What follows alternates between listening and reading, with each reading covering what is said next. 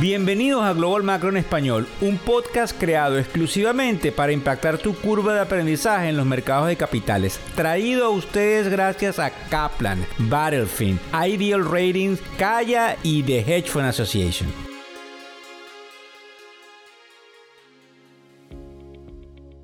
Abril del año 2023. Buenas noches, buenas tardes o buenos días. No solamente desde donde nos estás escuchando, sino a la hora que sintonizas el primer podcast en español Global Macro, donde hablamos de economía y finanzas de la manera en la cual te afecta lo quieras o no, es decir, directa o indirectamente. Hoy vamos a hablar del petróleo. Creo que todos saben lo que sucedió el día de ayer con un recorte petrolero de los países exportadores de petróleo, las implicaciones que tiene esto con respecto al oro y al gas natural, además de lo que pudiese estar sucediendo en el mercado del real estate o la parte, digamos, de bienes de raíces comerciales, las oficinas, además de lo que estamos observando en materia de tecnología. Vamos a hablar específicamente de Apple, de Amazon, de Google, de Meta, de Microsoft, de Nvidia y de Tesla. Pero antes de eso, quiero indicarles que hace algunas semanas atrás algunos analistas bastante respetados hablaban de que el mercado habría caído en una tendencia diferente donde podía subir en lo que se llamaría el mediano plazo. Además de que es ajustado por la etapa en el año en la cual nos encontramos,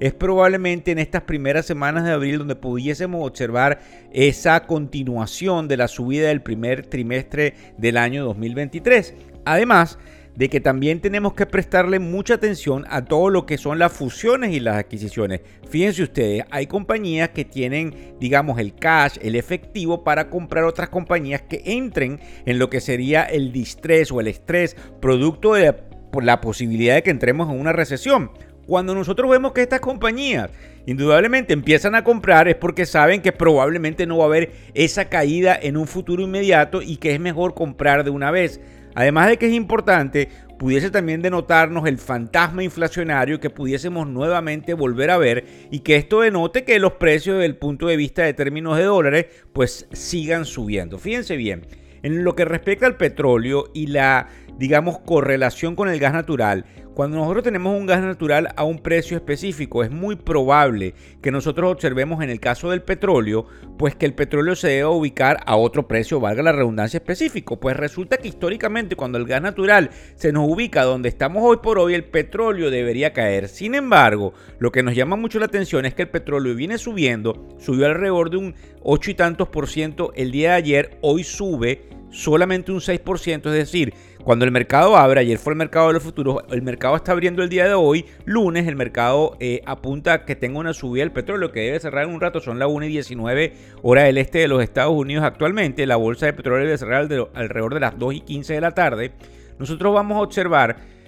que probablemente subimos alrededor del 6 y tanto por ciento. Lo interesante es que ese mismo monto de subida lo ha hecho en caída el gas natural. Y esta descorrelación es muy importante porque denota ciertos desequilibrios macroeconómicos que no deberían suceder en lo que se llama la campana, digamos, de... Eh, eh, incertidumbre en la cual nos encontramos. Pero también es interesante el hecho de que hay una cantidad de analistas diciendo de que el oro empieza un mercado alcista y que así como estamos en alrededor de los 2 mil dólares por onza, pudiésemos llegar a los 3 mil, producto de algún tipo de devaluación en el mercado internacional de las monedas. Muy diferente eh, este panorama a lo que vimos durante los últimos 10 años, donde había un dinero fácil. Yo creo que ahora es válido que les contemos a todos ustedes lo difícil que va a ser el proceso de las inversiones y lo importante que es, pues indudablemente que tribunas como la nuestra se presten a poder ayudarlos a dónde vamos en esa materia económica. Por supuesto que nos importa el tema petrolero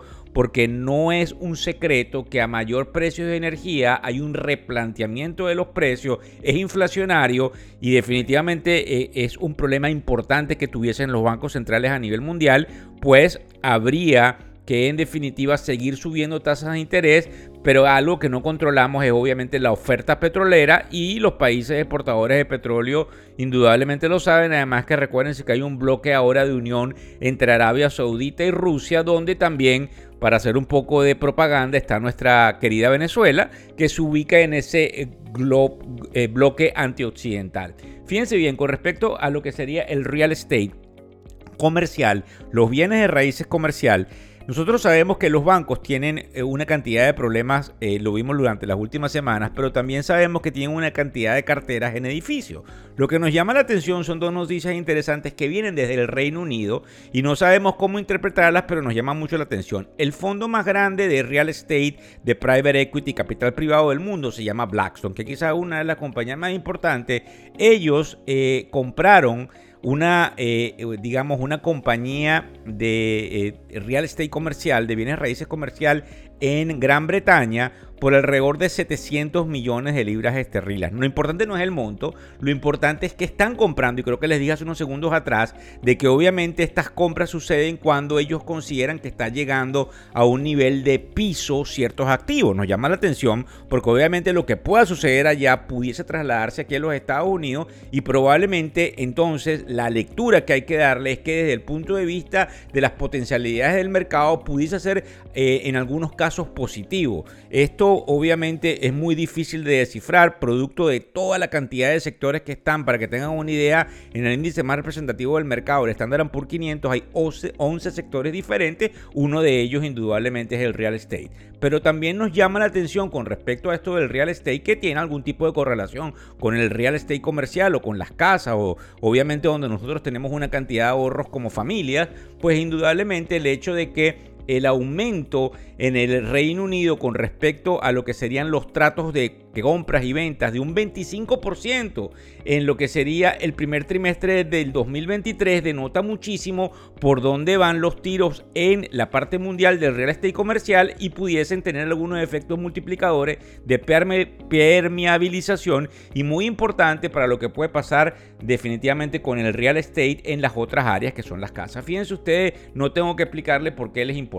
Lo que vemos en el mercado el día de hoy es una subida del Dow Jones, que es el índice industrial, y una caída en la parte de tecnología. Lo que hicimos rápidamente fue recopilar información en todas las compañías más importantes en materia de tecnología y por qué indudablemente nos importa pues fíjense ustedes, hay un analista de Morgan Stanley de nombre Michael Wilson que dice que definitivamente cambian las tendencias, que es probable que veamos la energía subir, la gente comprando energía y vendiendo tecnología, que es lo que se llama en algunos casos un pair trade, que es donde fundamentalmente tienden a revertirse a la media. Es alguna, eh, digamos, connotación estadística donde luego de algún tipo de distorsiones, pues todo tiende otra vez al medio y obviamente la energía tiende a subir porque ha caído mucho con respecto a ese medio y la tecnología tiende a bajar porque ha subido mucho con respecto a ese medio. Ahora fíjense bien, con respecto a Apple en, particular, nosotros creemos que el sentimiento allí es muy importante desde el punto de vista macro porque la gente lo que hace es estacionar el dinero allí y definitivamente ahí no hay otra más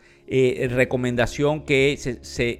lo que se considera como un lugar seguro desde el punto de vista de tecnología. Caso diferente en el caso de Amazon, donde nosotros creemos que la unidad de negocio que pudiese dar mejores resultados, si es que lo hace, porque obviamente tiene una cantidad de problemas desde el punto de vista de costos, es la parte del cloud que se llama AWS y que probablemente es una compañía que no en el primero ni en el segundo de los trimestres del 2023 pueda repuntar, pero sí hacia finales del año 2023. En el caso de Google, muchísimo miedo con todo el proceso que tiene que ver con la inteligencia artificial, como ustedes saben, y vamos a hablar ahorita de Microsoft, en el caso de lo que sería el OpenAI, que es el ChatGPT, es una compañía que ellos están obviamente compitiendo y que han habido una cantidad de problemas desde el punto de vista de cómo se comportan eh, hacia el futuro. Es increíble lo que pasa con el ChatGPT, de hecho hay una cantidad ya de, digamos, eh, sincronizaciones con diferentes tipos de tecnología y es algo que eh, lo queramos o no nos va a cambiar la manera en cómo hacemos negocio.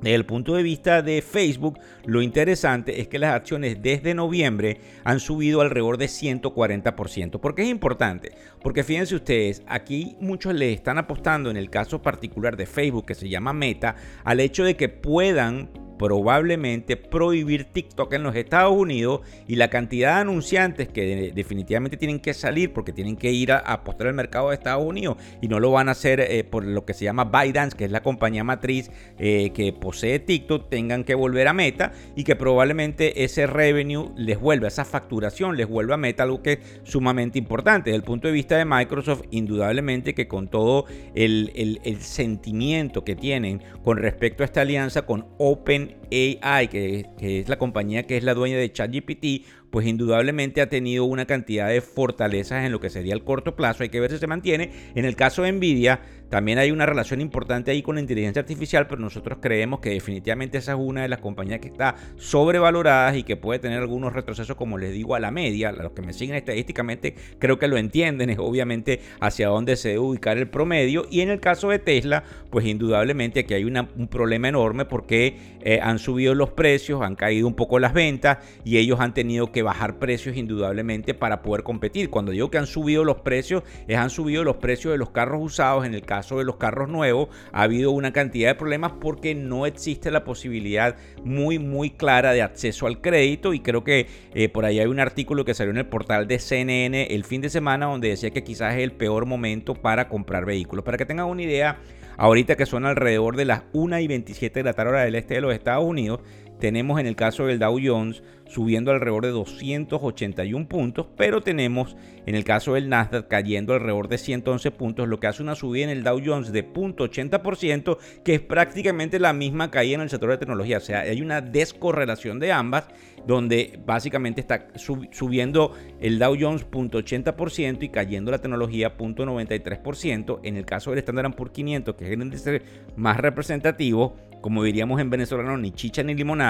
porque está en una línea recta. También es interesante observar por dónde va el bono de 10 años, pues aunque muchos han venido hablando en los medios de comunicación del proceso probable inflacionario que pudiese representar el corte del suministro petrolero o de la, o de la eh, digamos, la, exploración y explotación petrolera que eh, podría llevar a una subida de precios y que es eh, un desencadenante inflacionario, el general, como llamamos al bono de 10 años, no pareciera hacerle caso y más bien toma esto como una de las jugadas y por cierto lo pusimos en el newsletter del día de hoy que pueden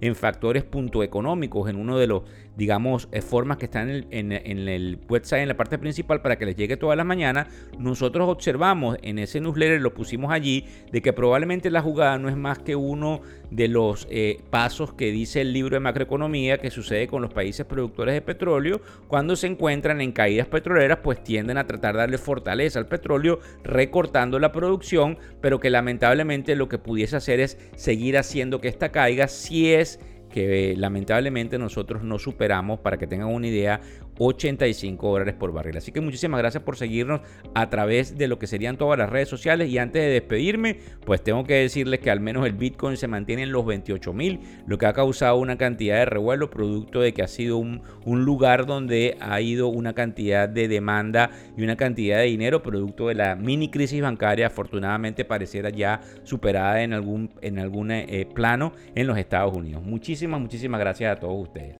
El podcast Global Macro y de Factores Económicos ofrece una visión global de los mercados de valores y dicho análisis es producto de la compilación traída por diferentes fuentes de investigación de mercados institucionales. Por motivos y declaración regulatoria, este podcast no debe ser interpretado como una recomendación precisa en inversiones, bien sea en productos y o vehículos financieros. Y además, sugerimos consultar con su respectivo sector particular de inversiones o su equivalente en caso de suscitarse cualquier duda que pudiese derivarse de nuestra fuente informativa. Este podcast es narrado por Víctor Hugo Rodríguez, quien es un conocido profesor y comunicador financiero, cofundador de la plataforma educativa ilafin.com. Muchas gracias.